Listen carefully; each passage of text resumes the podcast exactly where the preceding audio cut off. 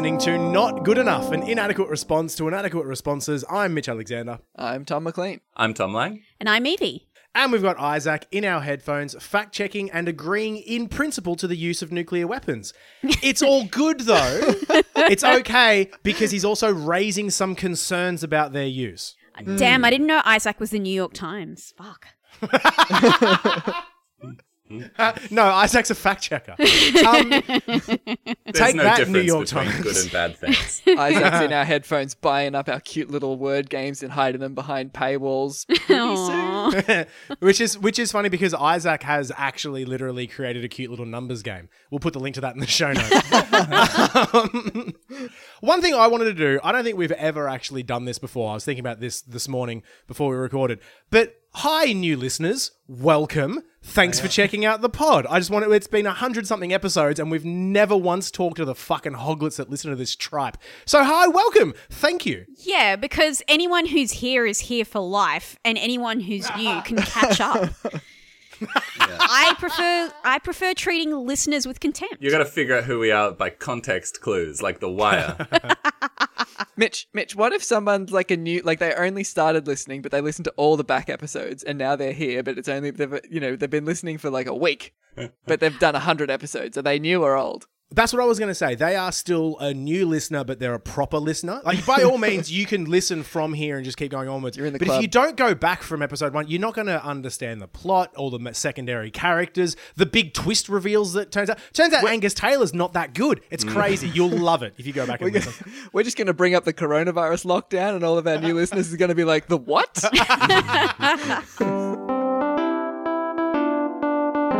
so we've got some international news uh, from Western Australia, where they've they've been promising to cut themselves off. They've closed that border. They threaten to leave Australia all the time, and they've finally pulled it off via fossil fuels because climate change has severed their only railway link to the rest of the country. Um, Woof. and, and it turns out that they kind of needed their only rail link to the rest of the country because that's where they get food and stuff. Like, Fucking hell.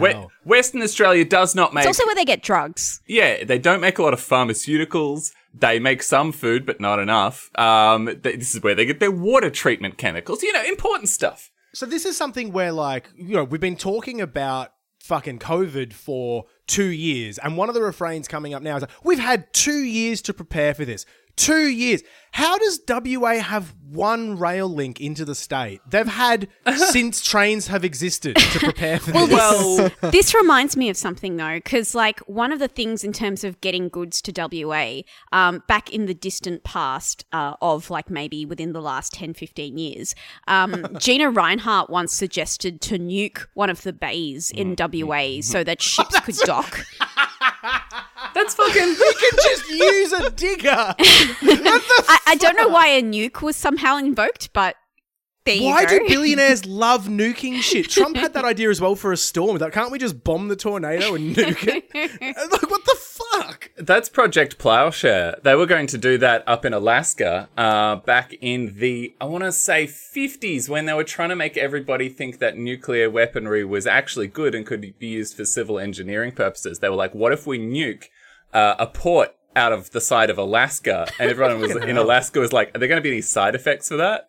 And they were like, oh, yes, so many. Oh my God, it's going to be terrible. Um, and Gina Rinehart must have just read that and gone, oh, it's 30 years later. Let's try that in Australia. Uh, Typical Australia. I think the reason that they haven't built a second rail link to Western Australia is because a, an Australian politician hears that and is like, wait a second, that sounds suspiciously like investment in public transport infrastructure. Why don't we build a toll road instead? I mean, also, like, let's let's be honest here. A second rail link to Western Australia would be replicating the longest, straightest, most uninterrupted railroad in the world again. It's Um, also like if unless you were building that second rail link specifically to not get destroyed by flooding rather than Yeah. just to sort of expand capacity, you would just build it alongside the current Exactly. one and it would also be broken. that would be. That is Because- exactly what would fucking happen to. Because Fuck what's yeah. happened here is a 300 kilometer section has been flooded out um, by massive one in 200 year floods. Uh, so that we can expect that to happen every five years from now on. At the moment, one in 200 years. Uh, but by next year, the, our annual flood, right? That's Oh, okay. So I just want to quickly um, add to that Gina Rinehart anecdote, which is something that has just blown my brain out the back of my skull. Okay, so she got that idea from her dad. Um, Oh, there was a little excerpt that appeared in a recent Australian story where there was an interview with Rinehart, uh, Rinehart and her dad, Lang Hancock, in 1969. And she herself as a young woman was asked what economic advantages of nuclear using a nuclear device to produce iron ore were. And she said i think my father thought maybe it would be a little less frightening if a teenager explained the concept of the nuclear explosive so years ago he had me up north to explain to the media what this nuclear explosive would do Fucking God. And she's Jesus. kept failing upwards. And she's kept being okay with child labor.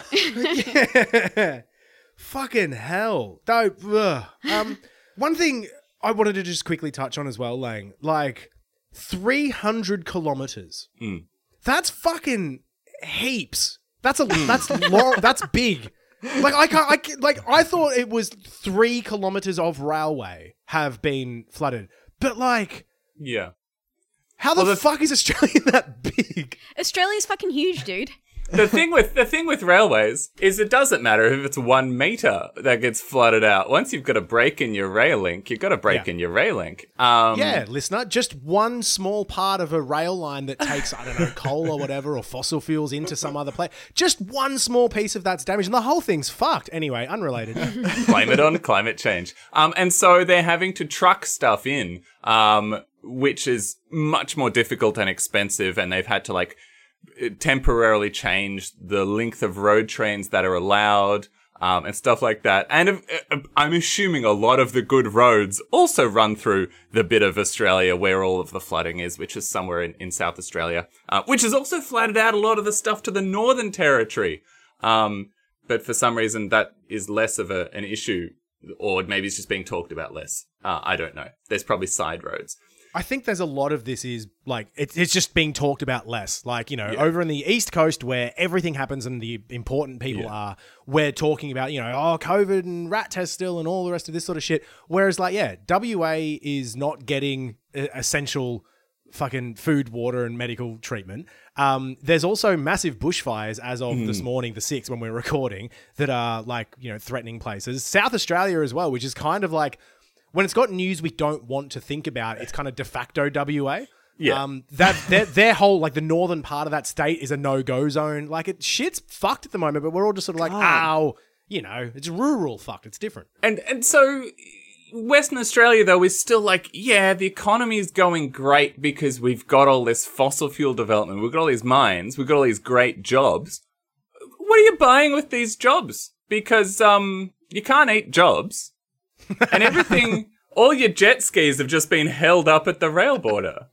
So yeah, it, it, it's such a like. I think a lot of WA sort of, um, I think like with the with the sort of the having the lion's share of min, like mineral resources as well in Australia, it allows them to like grandstand quite a bit. But when push Hmm. comes to shove, like every single state benefits from you know taxation, income, and uh, be, you know having being protected by the federal government for all their business interests.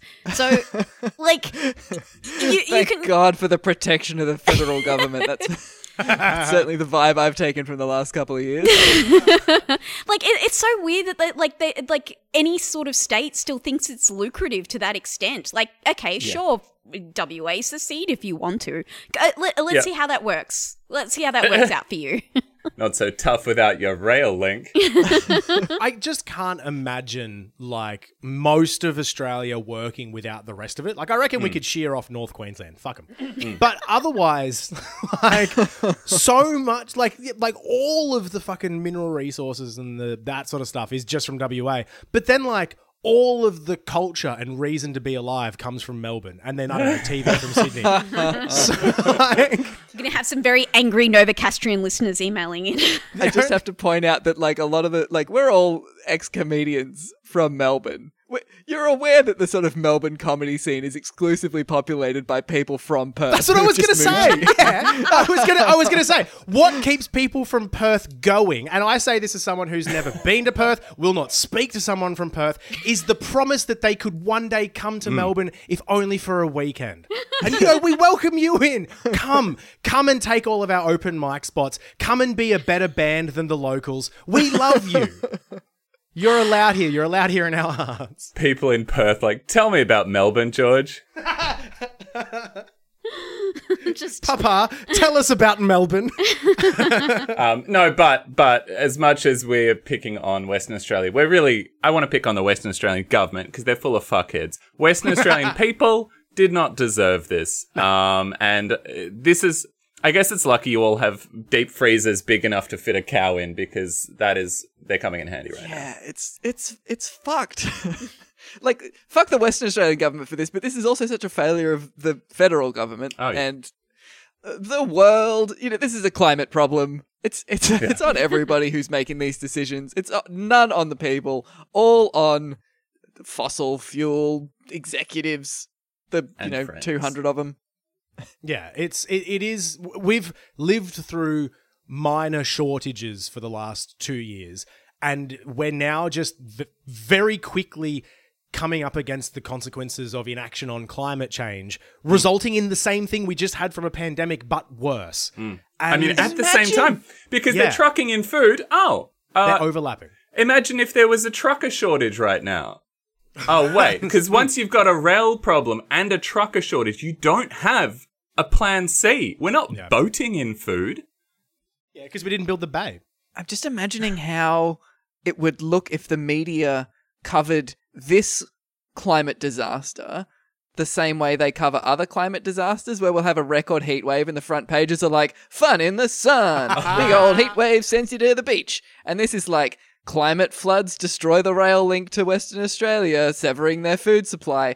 Slim down for spring. No food for Western Australia. Nice one. Bunch of train drivers fishing off the back of the container.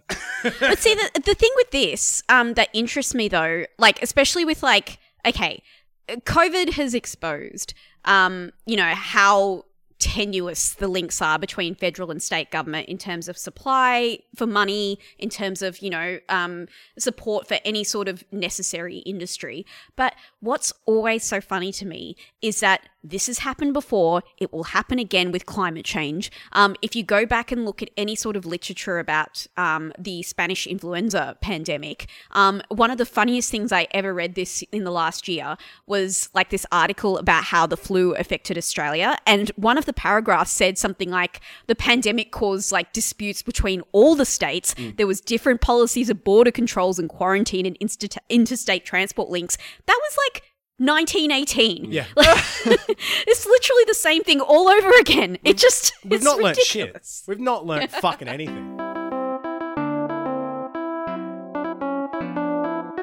The religious discrimination bill. You've heard about it. You've seen this. You've seen this bloody religious discrimination bill. Um, I'm just going to get super self indulgent because I have a podcast here, but I was lucky enough and privileged enough to be on the drum uh, week just gone. You can watch it on, on, on ABC iView. It was a good time. I like being on that show. Thanks for having me on, gang. And I was told before I went on that one of the things we'd be talking about would be the religious discrimination bill and the fallout and all the political stuff from that. So I read up on it and I had all these talking points and we didn't fucking get to it. So unfortunately, the podcast is now going to be like the shower that you have where you relitigate an argument you had with someone hours later and better, and you have really good points you want to hit, and then you just fucking smash that person. Actually, before we start, Mitch, uh, before we start, when you before you went on to the segment and with the knowledge before, like you know that you were going to talk about it, did you know about the announcement that Labor was going to offer conditional backing, quote unquote, to the bill? Fucking did I ever? Uh, which is the which is the other thing I didn't get to talk about on national TV was Labor grow a fucking spine.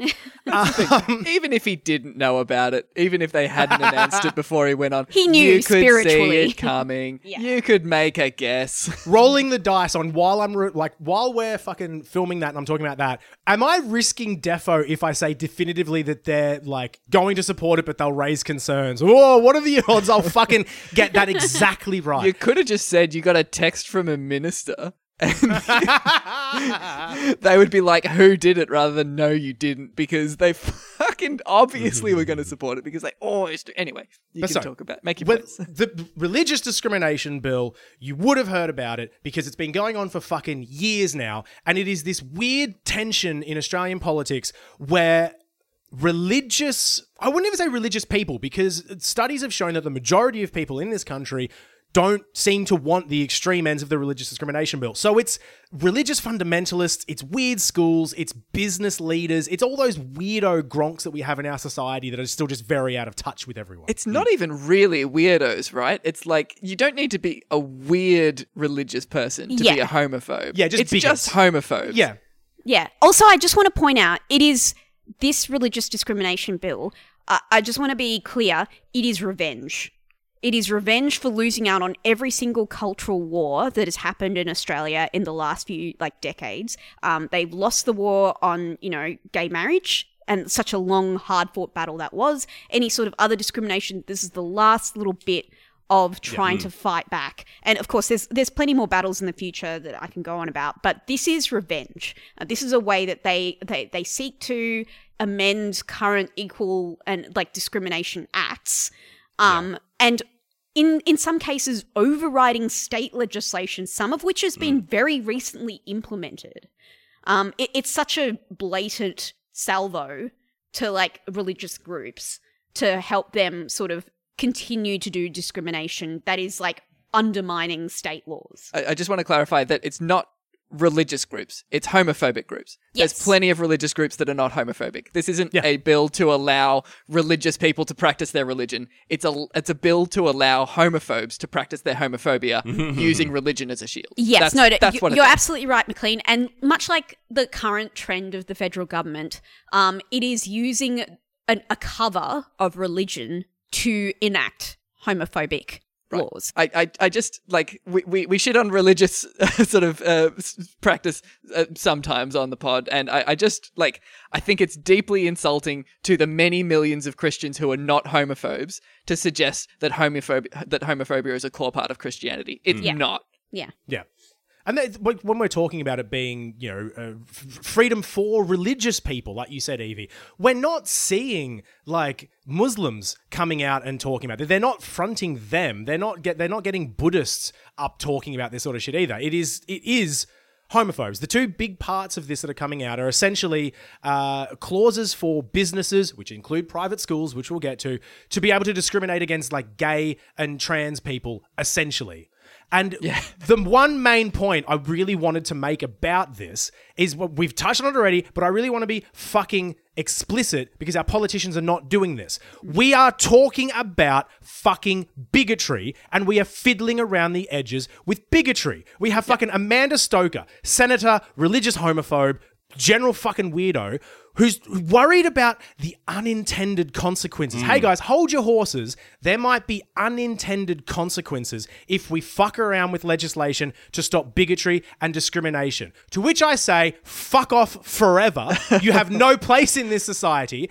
This is the point I wanted to make on national TV. So if you listen to the podcast, good enough that our politicians and our journalists and people in general need to start from the position that we will not tolerate bigotry in any form. That's non negotiable. From that position, we work backwards to fix legislation for religious people and whatever, whatever, whatever.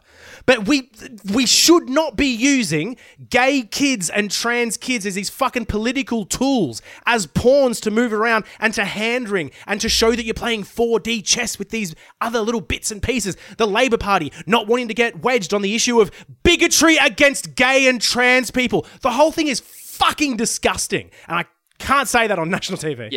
the insane thing about that too is that there is a lot of division in the Liberal Party and the Liberal National Party coalition about this bill. There is a trio of people who have indicated like any sort of amendments have would wouldn't be supi- like sufficient for their support.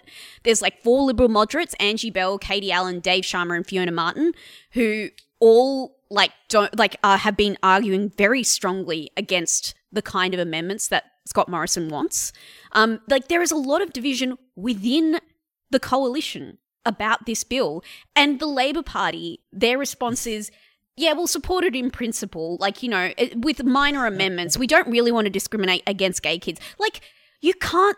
It is so insane to me that you see the coalition and you don't want to, like, exploit that division within them by not supporting the bill. There are people in the Liberal Party doing a better job of opposing the government than the fucking opposition.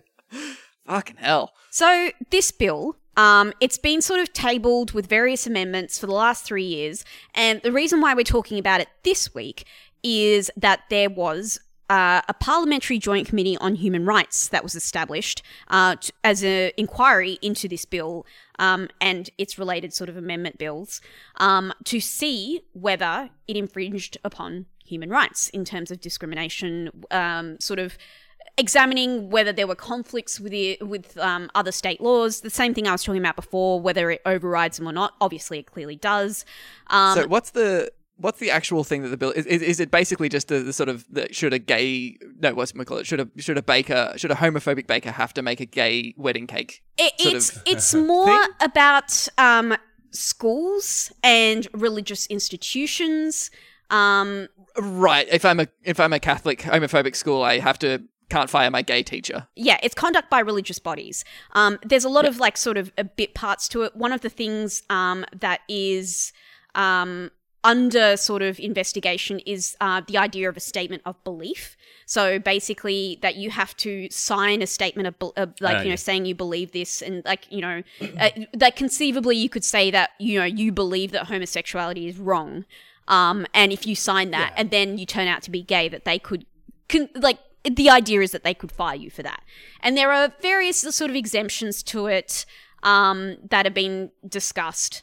Um, there's also been sort of um, examination of whether this infringes on existing equal opportunity acts as well. Um, what kind of offences that could be, um, you know, be determined from this act as well. So uh, it's quite a complex sort of package of legislation. But with this inquiry, um, basically it didn't change anything and it only like sort of offered tiny technical amendments. Um, and some like parts of those amendments could make the bill worse. Classic. Labor put in notes um, saying, oh, yeah, we should consider it, which is basically just now their way of being a small target and not committing to like any position at all. So they're, they're giving support in principle, but just saying, yeah, we should just make sure that we don't discriminate against people, but you're not offering any solutions there. I mean, so I mean, you, you touched on schools there, and one of the flashpoints for this in the last week gone was the Citipointe Christian College uh, released a proposed student enrollment form, um, which was, you know, based on their religion. And hey, the principal's just putting this out there because he's not a homophobe; he's just religious.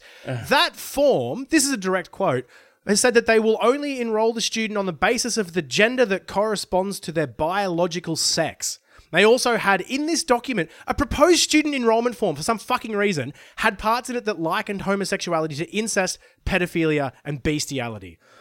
That is fucking craven, evil, like we've said, and embarrassingly last fucking century. That's the other thing about this, like what Evie said, is that this is the last bastion of the culture war. It's because they're so fucking out of touch with where society wants to be these days that we still have these fucking fossil type people and their ideas coming up into the national fucking conversation.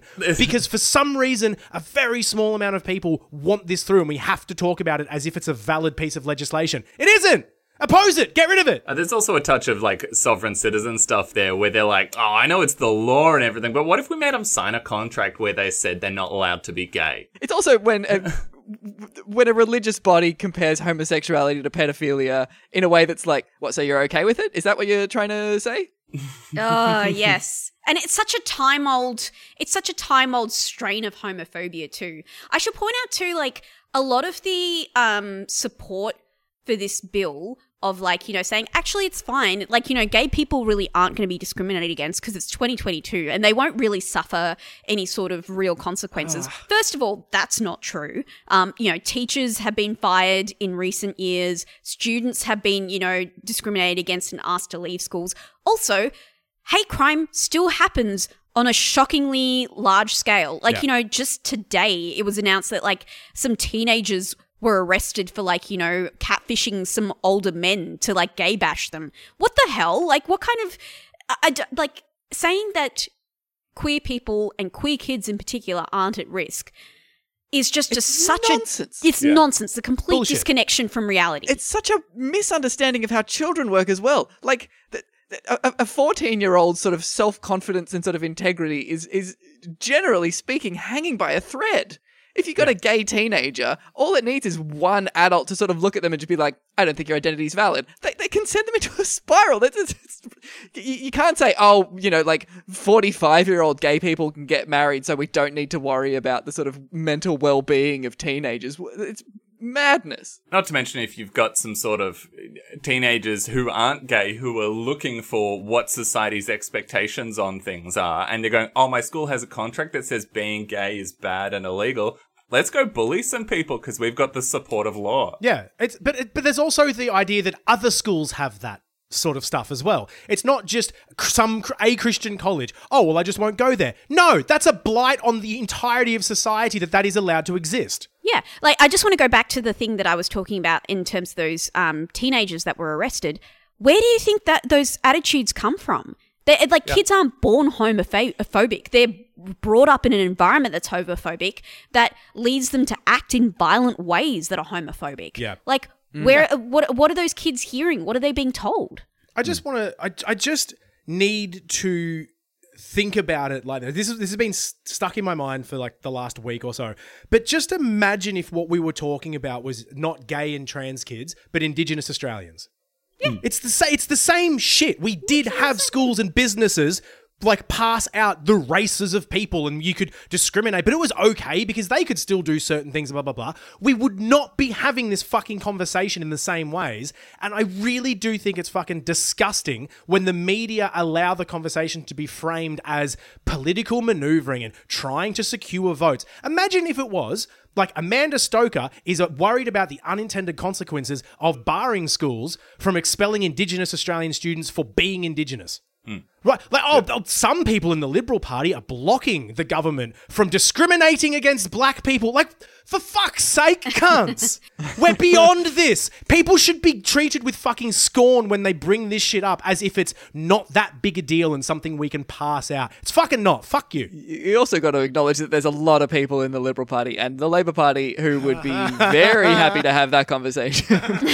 but they know it's not okay. Yeah, mind you, Mitch, it's I'm glad that you brought up that point in terms of like what if it were like you know another sort of vector of what is literally intersectionality. Um, it makes me think about the conversation that was had about a Muslim player who recently decided um, not to participate in the Pride round in the women's um, football league.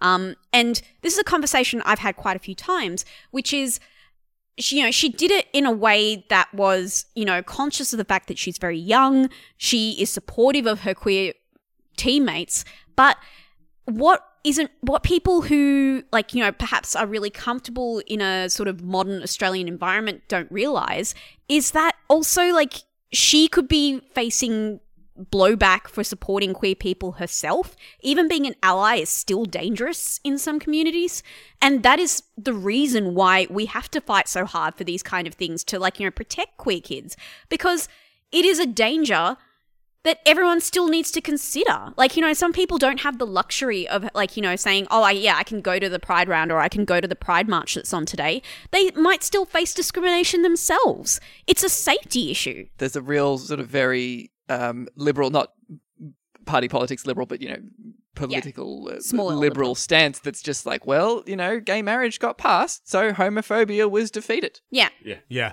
Yeah. It's like in America where they're like, oh, you know, you got civil rights, you got the vote, racism's fixed. Yeah. Two conservative white men can get married to each other.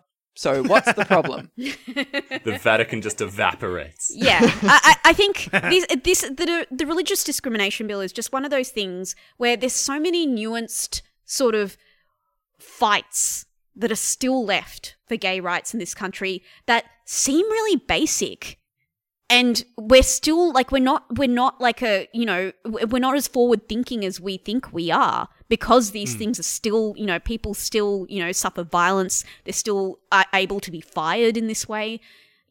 Like it, it's it's weird that people rest on their laurels It, it's still totally acceptable to speak out publicly against the validity of trans people. Yes. That's- you, you don't Yeah. face consequences for that. That's that's Yeah. okay in this society, which is like th- there's so clearly still work to be done. Oh my god. Yeah, know. it's not it's so not frustrating. equality until a politician would feel really stupid for being like, "Hey, what if schools could discriminate?" You know, we wouldn't have equality there until the question doesn't even come up. Yeah, yeah. Yeah.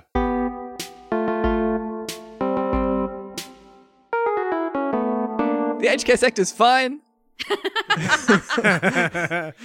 Nothing's going wrong. It's all good. segment over What about all the uh all the uh, deaths? Mm, No, Well, you see, like, that's the answer to that, Lang. No, What? But what literally about mclean hauling out body bags and saying nah nah it's all good no, no. one over his I'm, shoulder. I'm taking them to the cricket. Everybody, it's fine. Fucking hell. This is this just sort of broke all of us in in fun little ways this week. Uh, there is a there is a clip of uh, of ScoMo who look, we're going to put the audio in. It's funny audio, but I I really must implore you to go look at the footage because when Scott Morrison slips up, he pulls a face like a kid in like an early 90s movie that gets caught with chocolate smeared all over it. He's talking about the aged care sector and s- and he's he's like talking about how, you know, there are problems, but it's okay. And there's some issues, but we're we're fixing them. And then because it's a fucking crisis, he goes, and there's uh, issues. There is a cri- Whoop. And I want to thank everybody for the incredible work they're doing to keep those in our care in the best possible care we can provide in a crisis, in a, in a, in a situation of this nature. Now, you heard me say crisis. And I know for many Australians that's how it feels. and then and then look on his face. Whoop, oh, I've said it. And just watching him fucking spin and being like, "Fuck, I've got to spin. What do I do?" And he goes, "Oh, I did, I did call it a crisis, but you know, hubba bubba Oh hubba no, no, blah, no. blah, He blah, didn't blah." say I did call it a crisis. He said you heard me call it a crisis. yeah, the fucking the media cop speak of it all as well. I didn't You- say it. Ah, You, you heard, heard me say. it. If you think I saw it and said it was a crisis, that's on you, mate. That's a you problem. Because obviously the government has been saying for the last couple of weeks to cover for Richard Colbeck, who was also insisting it's a crisis. I've never heard of it's a crisis. I think that everybody's working very hard. Maybe everybody's working hard because everybody has to work really hard when there's a crisis. But you know, whatever, Richard. Maybe the cricketers were working pretty hard, but you uh, didn't think to check inside the aged care homes. But this is the thing. It's it's like, yeah, some people might call it a crisis because they're the people dying in aged care homes. But Scott Morrison, it's it's not a crisis to him. Um, but if you're of the opinion that it is a crisis and people are being left to die and aged care workers are being left to fend for themselves or quit, um, he has promised aged care workers they will get $800 uh, total. Mate, that's okay. If if you if it's so bloody critical, here's enough to get yourself, I don't know, an iPad.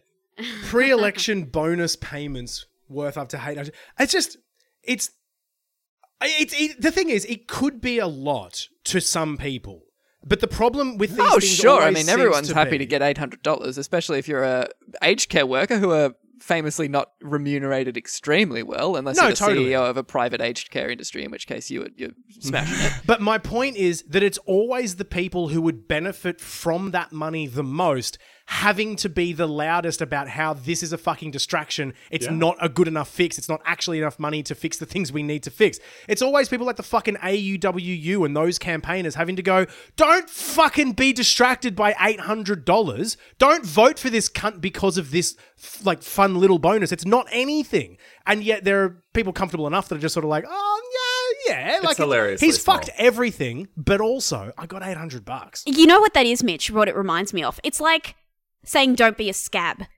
Like, don't be distracted by the little bribes that your employer is giving to you, like stand with everyone else and say that it's fucked. Like, don't like eight hundred dollars. That's not even as much as Rudd bucks, and that was like not enough Yeah. for like a fi- like a post financial crisis either. Eight hundred dollars.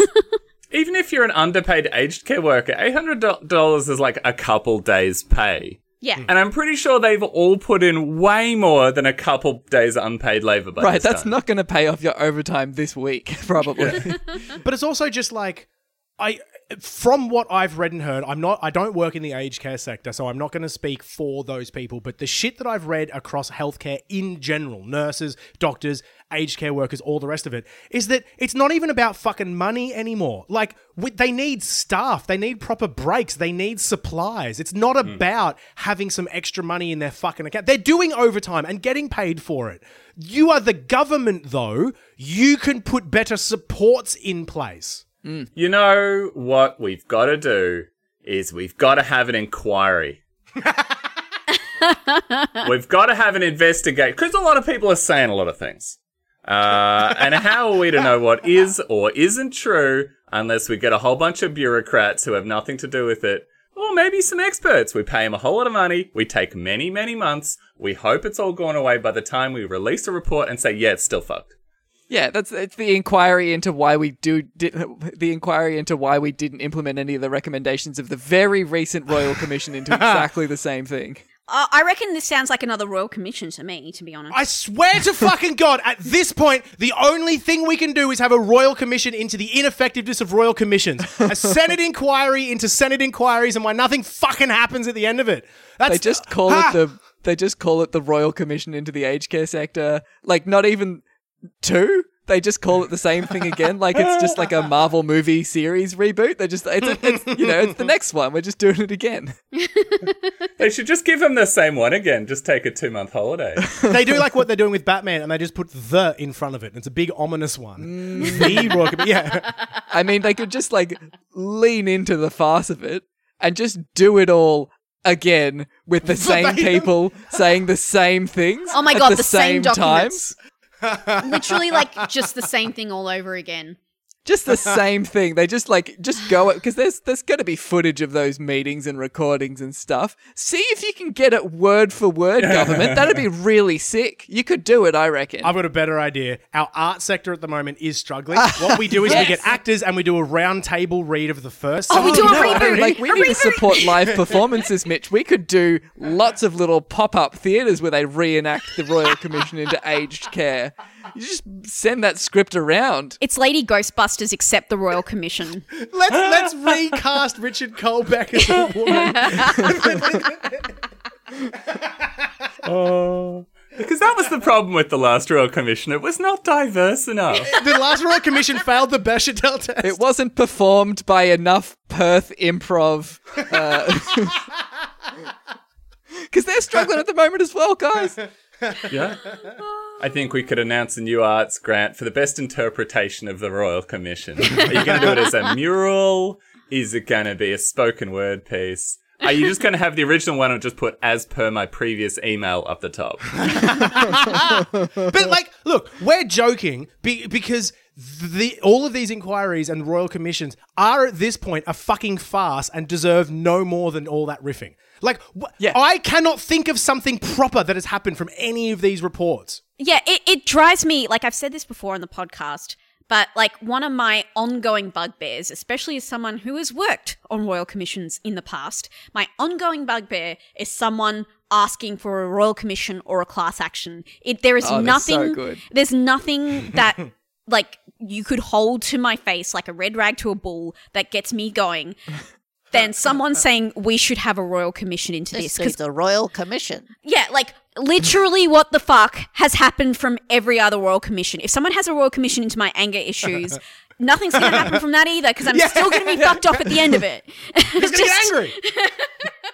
Just nothing happens. Nothing has happened. If someone can give me one solid concrete example from the last 20 years of a royal commission which has resulted in noticeable actionable change that is lasted, by all means, feel free to like write into the mailbox and say, "Well, Evie, this is." Oh, there was I've got the one. um the Victorian government made uh public intoxication not a criminal offence anymore after 30 years of the Royal Commission into Deaths in Custody. Is that Yeah, the, uh, that's great. the one I think? One. Think we got that one? And th- and that was like literally after like several people died as well. Um, there were ANZ changed some language in some of their contracts, and the heads of it uh, made apologies. Ah, thanks, ANZ. Great stuff. Um, the unions were exonerated. The unions were exonerated. That was because they found nothing, even in a royal commission, even Oh, a yeah, hit piece yeah, yeah. royal commission that unions were excluded the exonerated worst with union. the practical outcome of the government's not allowed to try and shit on the unions anymore. There's quite a good um, episode here of a podcast called Not Good Enough, November 3rd. Uh, the episode title is Commission Impossible. That's quite funny. Um, pretty good. Fuck, we're good. all about the bushfire royal commissions. Uh, they did a pretty good yeah, deep dive. Do we have a Fire royal, com- royal fucking commission. hell? Did we have a royal Oh commission? my god. There have been since the year 2000. Sorry, this is just I'm just reading some of the notes here. This is quite good. Uh, since the year 2000, there have been over 200 inquiries into natural disasters, mostly bushfires. Uh, and they just they do another one, and it doesn't Yeah, stop the remember this. bushfires. It's funny that. I love that there's so many inquiries. Just like at a certain point, you've got to be like, you know, you Yeah. know what happened. yeah. I reckon they should start running these inquiries by someone wearing like a Riddler costume with just like the question marks on there. The commissioner. And just like talking about meaningful change. No, I want to think about the royal commissioner, and it's this hokey British guy who's Batman's villain who just gets in the way with needless paperwork. the royal commissioner who finds out Batman's secret identity every episode, and then every next episode he's like, "Who is Batman?" I think they just need a new rule, which is that every Royal Commission document is delivered in the back of a brand new emergency vehicle. That's all. We've 200 new fire trucks on the roads since since 20 uh, my since, since the last 20 years. I just want to sort of lead us. I want to lead us back onto the garden path of aged care and sort Yes, of, sorry. you know, just healthcare in general. Um, royal commission into how we got so far off topic. we know. the, the thing, like, I, I, I want to thread the needle a little bit here because um, I I know people who work in aged care and healthcare. Um, you know, I've uh, one of my friends works in has worked in disability. Um, I was just talking to her yesterday um, over lunch, and last year during um d- during the lockdowns her work actually closed up shop immediately like completely um and she worked for d- in disability healthcare but it was like a very holistic approach where she was actually doing the casework of like three different kinds of like necessary casework. So she was doing like medication management, she was doing house visitations, she was like helping uh, people sort of understand their NDIS applications and what they were you know what they were eligible for or what they could use you know their their little vouchers for that we discussed last episode um, and sort of navigating the system. And the entire thing shut up shop and like all these people are left stranded. And she was like everyone knows what the problems are with this situation. The problem is you need people on the ground who need to be paid well to help people in the myriad of ways that they need to, to be helped um, to survive the system. One of her clients was like, had multiple issues, like, you know, had been incarcerated, had, um, you know, experienced like, you know, severe mental health problems, had other sort of health issues, and like, you know, again, like I said before, needing to navigate the NDIS as well. And with no one to support them, how the fuck are they supposed to, you know, have like all those pillars of their life to you know navigate life as normal? Um and that is mean- that applies to aged care as well. Like these are people who are at the end stage of their life often like you know sometimes they have family to be able to support them and they're usually the ones who get better care because they have advocacy but sometimes they don't what's left for them? We know the issues. Like you said like every single time like these inquiries happen we know where the failure points are. It is not hard to figure out what the support is. Like and overall the uh, the the only solution to all of it is more fucking money. Or like that is Yeah, the yeah, simplest solution even more specifically, and it's the same with teachers, with firefighters, with healthcare. It's more better supported staff. Yeah. That's all Yeah. any of them need is more better supported staff. And that is available. You've just got to actually commit to it instead of being like, oh, we're going to do a, we're going to roll out a new thing to get laptops in schools. Just fucking get more better paid teachers. Exactly, and it starts from the very start. Like again, another friend who like works in uni admin talking about like, oh, there's lots of like government supported places for things like digital marketing or you know things like that like you know women in stem whatever i don't care but like um there's no money or financial support for the most essential industries that a country needs healthcare workers, teachers. Like, these are the things that we need to survive as people. And there's just nothing. And you know why that is? Because you can't buy teachers off a contractor. You can't bloody get one of your mates in digital procurement to send you a million dollars of teachers. Uh, yeah. It just doesn't happen. The only way you get more teachers or more nurses or more aged care workers is by paying workers. And, oh, paying workers. Gross. And it's not just Boo. paying them either. It's like th- there's a lot of condition stuff as well. That's Hmm. just like ongoing employment rather than just being on a casual contract, like a guarantee that you're not going to Hmm. be shuffled around between a bunch of different places. Like there's there's They've got rights. Ah, they meaningful need placements healthcare. too so they get experience and like you know in you know a variety of environments so that they know what happened like what to do in a crisis like Mm-hmm. there's so many things One thing that is difficult to like just put a very like quick fix on or, or, or a quick sort of um, explanation is also like the intergenerational wisdom that comes from workers that have hmm. been there for fucking ages. Yes. That's Yes. super important. So worker retention is really important, hmm. and oh my that's not something you can just train at uni. You have to provide really good like services and support, and you need to keep updating them as situations change. You need to make people want to stay there because they keep places running. Head Yeah. nurses and the older serving teachers know the ins and outs of areas and can help people on board to their specific place of work and give show them the ropes essentially. And that's so fucking important. I watched my cohort at university have a really fucking hard time when funding was cut and we lost so many really smart, knowledgeable people that had hmm. been in the one place for fucking ages. That's hey important mitch too. do you know who's leaving in droves at the moment from their uh, from their place of employment healthcare workers mean, every- teachers I was like say literally everyone, everyone, but also, yeah. especially Yeah. those two They're- No, 100%. Like, what are you going to do? You've had enough over two years being told, yeah, we're going to support you eventually. We know you're essential workers and getting sweet Ah, just push through. Just nothing. What are you supposed to do? You can't take it anymore. You're a human Hmm. being. And you're trying to do your best because you also you like you have that concern about wanting to look after people, wanting to look after your students, wanting to look after your patients. But Yeah. you physically can't take Hmm. it anymore. that's the thing. If you want worker retention, the jobs need to be good. Yeah. Safe. Um, and it's it's important to remind people here that uh, healthcare is the number one employing industry uh, in, I believe, in Australia, but certainly outside of the cities. Um, uh, people make a big fuss about fossil fuel jobs; they're like the lowest. Healthcare is the highest. So some other stuff happened this week. Um, some texts. That- look, someone was fucking the text man for texts, but Minister text man. this is um everyone's had to be party to me being completely infuriated by how how much of a nothing burger this entire thing. I'll just give like a very very brief description of it. There was some texts leaked of a anonymous liberal cabinet minister um criticizing Scott Morrison. And you know, various names were called and it's like, you know, um eh, you know, insulting the prime minister. Um what actually went down was that a journalist decided to ask Scott Morrison about this at the National Press Club, an event for losers. Um, and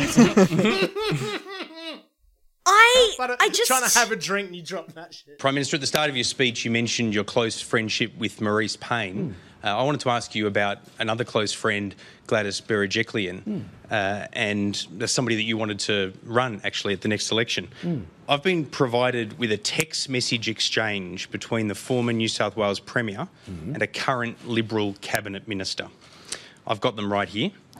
In one, she describes you as, quote, a horrible, horrible person, going on to say she did not trust you and you're more concerned with politics than people. The minister is even more scathing, describing you as a fraud and, quote, a complete psycho. Does this exchange surprise you? And what do you think it tells us? I just don't. I don't understand why we have such amnesia as a country of every time there is some sort of explosive leak of texts that mean essentially nothing. Now, my my argument for this is first of all, this is this was discussed at the National Press Club, as I said, an event for losers, which is basically it's a controlled environment in which political journalists, mostly like, you know, the press gallery in Canberra, are there to socialize and have access to the avenues of power, namely the federal government.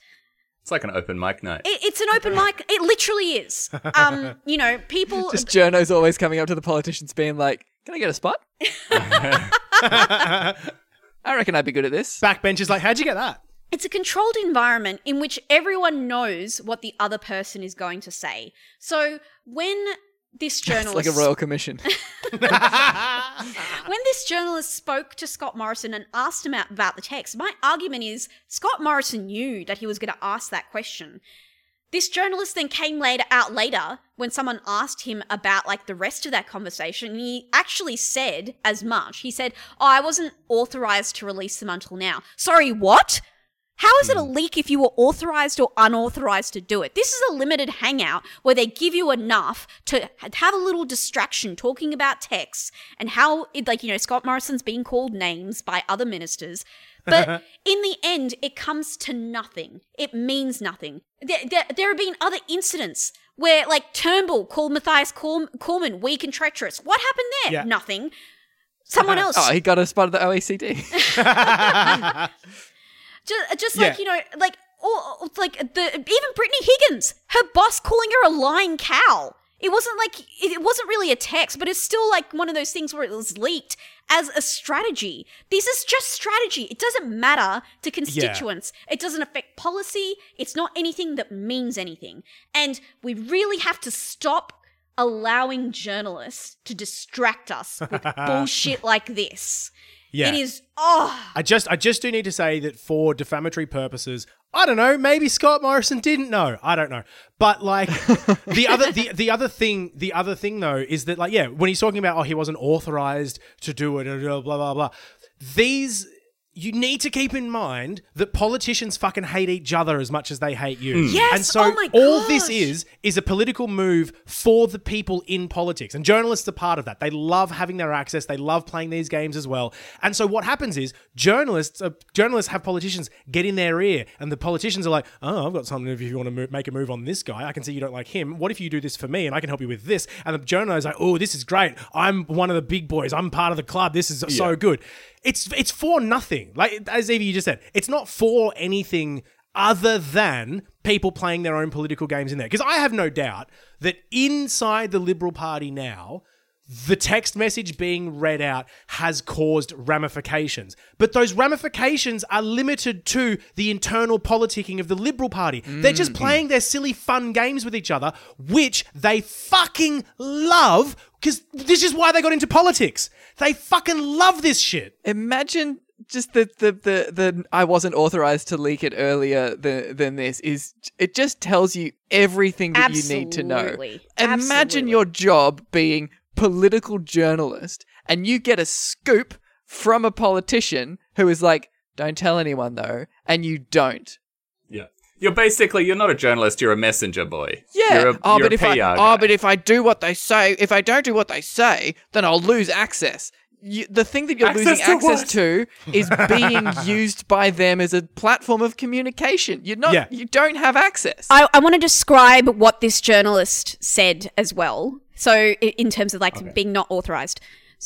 So, Peter Van On- Onselen basically said to Virginia Trioli on ABC about those texts. She said, sorry, he said, I can't say who the minister is because the minister is the source, and he got all the screenshots. The minister was current, and the deal was that he wouldn't out the senior liberal for the leak. It's so cowardly. Like, just Yeah. the most pointless form of access journalism. You're a senior gallery reporter, willingly and publicly allowing yourself to be used to launder that minister's views about the prime minister, so you can get your like moment in the sun.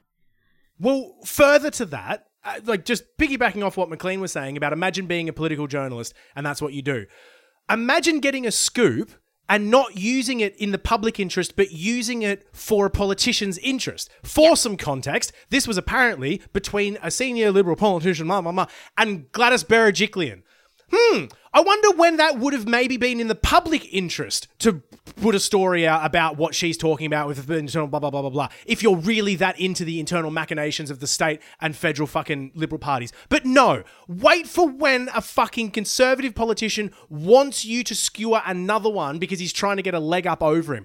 Well fucking done. That is the sign of a journalist with integrity, I say. Let's all go to the midwinter ball with each other and wank each other off. What a uh-huh. fucking good time it is being a Canberra press gallery journalist. Look at all the access I have. Look at all the stories I know that I won't talk about. We knew about Vikki Campion for fucking ages. We knew about George Christensen for ages. And it's so special that we knew about it, but we can't say anything because the constituents in Australia are fucking hogs and we hate them just like politicians hate them. Yum, yum, yum, yum, yum, yum, yum. I'm part of the fucking club. Yeah, just to, just to, my conclusion basically every time this happens is that journos and pollies in Canberra are just a bunch of fucking losers where no no actual no actual fun things happen in their life that this is the only way they can make entertainment for themselves. Like if a text calling the prime minister a psycho is the best you can manage in like gleeful like accidental reveals of interpersonal drama, you lead deeply boring lives. Like nothing nobody will care in a week. This is the friction of like an alleged insult in the present for like uh, like saying that it's like a meaningful pushback against the prime minister. But like there is a long history of journalists who do gossip laundering and then coy in every other detail and nothing comes through. Like you said, Vikki Campion, people fucking knew until she was visibly pregnant and nothing happened. Yeah, this is they're so like this is the boringness of their lives. Just do better drugs, you fucking losers. Yes! this Oh my sucks. God! It's also like there's, it's not like nothing else is happening.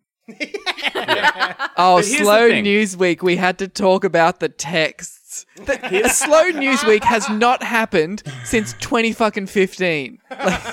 Here's my theory on journalists is that to get a job, to get a high level job in journalism, you have to basically dedicate your life and all your skills and your career to understanding media and politics machinations and networking and and all that shit, which means you don't have a lot of time left over to give a shit about, you know, climate change or the real world or or stuff outside of that. And so when a story comes up that is about journalism and politics and internal machinations, you're like, fuck yes, I know all about this. But when someone's like, hey, we need you to cover this story about like a deadly heat wave in Perth, you go, oh, oh, I don't know much about that. I guess I'll just repeat the press release from the Minerals Council. Um, we've we've created an industry entirely staffed with effectively gossip columnists who are just looking out for jobs, and that's the big game to them. And anything that happens outside the bubble is not in their field of expertise or caring. It's uh bloody Baudrillard's The Simulation, right? Where he's like the story of the thing that's happening replaces the reality of the thing that's happening. One hundred percent. Where they're just like, oh man, the leaked text, that's the story. Oh, there's a climate disaster. What's the story there though? That's not interesting. There's not there's not story. So we can't cover that. Well, we're, we're, we're at the point of the simulacrum where journalists are writing about journalists writing about journalists. Yeah, yeah. Um, where we're like, oh, the story here isn't Morrison has allowed aged care workers to die. It's how is Labor going to spin this to talk to the media? Oh, it'll be interesting to see what the media coverage is here. Will that cut through to the voters? I'm like, I'm sorry, you're the media coverage. That was Yeah. the fucking hair, hair the hairdressing hair wash where the, the, the headline about that was Morrison washing the person's hair as a press stunt threatens to overshadow the news of the aged care crisis. That's the that's them writing about it. Oh, it threatens to over. It's you doing it. they always fucking do that. They fucking love doing it. It's like, what? I love it when other journalists talk about distractions and other things that are distracting journalists. It's you!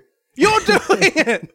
Because they're wall to wall media savvy and they want to talk about media. But all that said, look, it's a distraction. It's shit. This is not Yeah. it's bullshit. This is fucked. But, but, Barnaby Joyce is fucking a funny gronk, isn't he? Just so, so, so. Okay, so all of this, all of this did happen, and and so on Friday morning, um, uh, Barnaby Joyce had, had come out and, and places were quoting him as saying that the deputy prime minister has attacked the motivations of a liberal cabinet minister who leaked text damaging messages criticizing Scott Morrison. Oh, oh, Barnaby Joyce got up there. You can't attack the prime minister. That's fuck. Barnaby Joyce's fucking fiance. Vikki Campion wrote an article headlined Coward Cabinet Minister Who Leaked Text Should Quit. And then by Friday afternoon, texts from Barnaby Joyce calling Morrison a hypocrite and a liar sent to Brittany Higgins a few years ago were leaked to the public. Which is just, again, it, it, this isn't anything other than like that's funny because someone wanted to fuck over Barnaby Joyce. This is just politics. They all hmm. know this stuff happening in the background. They've all got these texts and they are just sitting there, politicians and journalists alike, waiting to play these games with each other. Just unfortunately, they have to play these games in the public sphere. I've said it before, we need a politics tower. And you can just get into that tower and it's completely cut off from the rest of the world, but you can try to work your way up the hierarchy of the tower. And then once a year, someone's like, oh, I'm the head of the politics tower. And we'll go, hey, great. Yeah, good for you. But you don't impact the public conversation whatsoever. I just want to say a useful um, exercise is to imagine that uh, press gallery journalists and uh, federal parliamentarians and their staffers and whoever um, are all little snitches who are they're like the narcs they're the narcs at the party who take note of who's doing a line or who's got a popper in their hand and they write a little note for themselves later so they can remember to use that as leverage. That is just like the vibe of the entire of Cam- uh, entirety of canberra that everyone takes note of everything that everyone does because that is how they live their lives every every interaction is leverage for something else to, to yeah to further that metaphor they take notes of who's doing lines so if they need to like fuck them over later they they can but before then they'll keep going to that person for the coke Yeah. because they Yeah. do know that they're a good source of it until then And there's they're not the snitches in the sense of like, oh, people shouldn't be doing lines. That's illegal. I'm gonna tell. Like, th- there's not even that. I'm gonna call it nobility there. Values.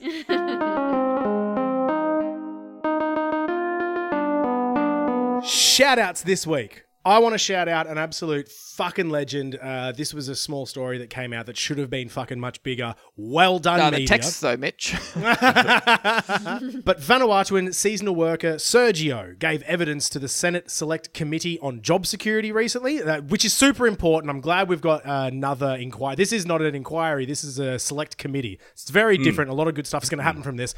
But this this fucking legend was a seasonal worker who came to Australia to w- work seasonally and got hmm. fucked over from his boss, who just criminally, chronically underpaid him. So this dude a seasonal worker getting cr- no. This guy, though, fucking organized the other seasonal workers and they fucking went on strike. I tell all my friends to causing the strike. We stay at home, and we have some some high pupils to come and help us, like commissioner, union. We stay at home for one week, no food, and I call union to come and help us to buy the food. And we stay at home. Medics coming and force us to go to work, and I said no. I come here for work money. I'm not come here for slave. You should give me a better life.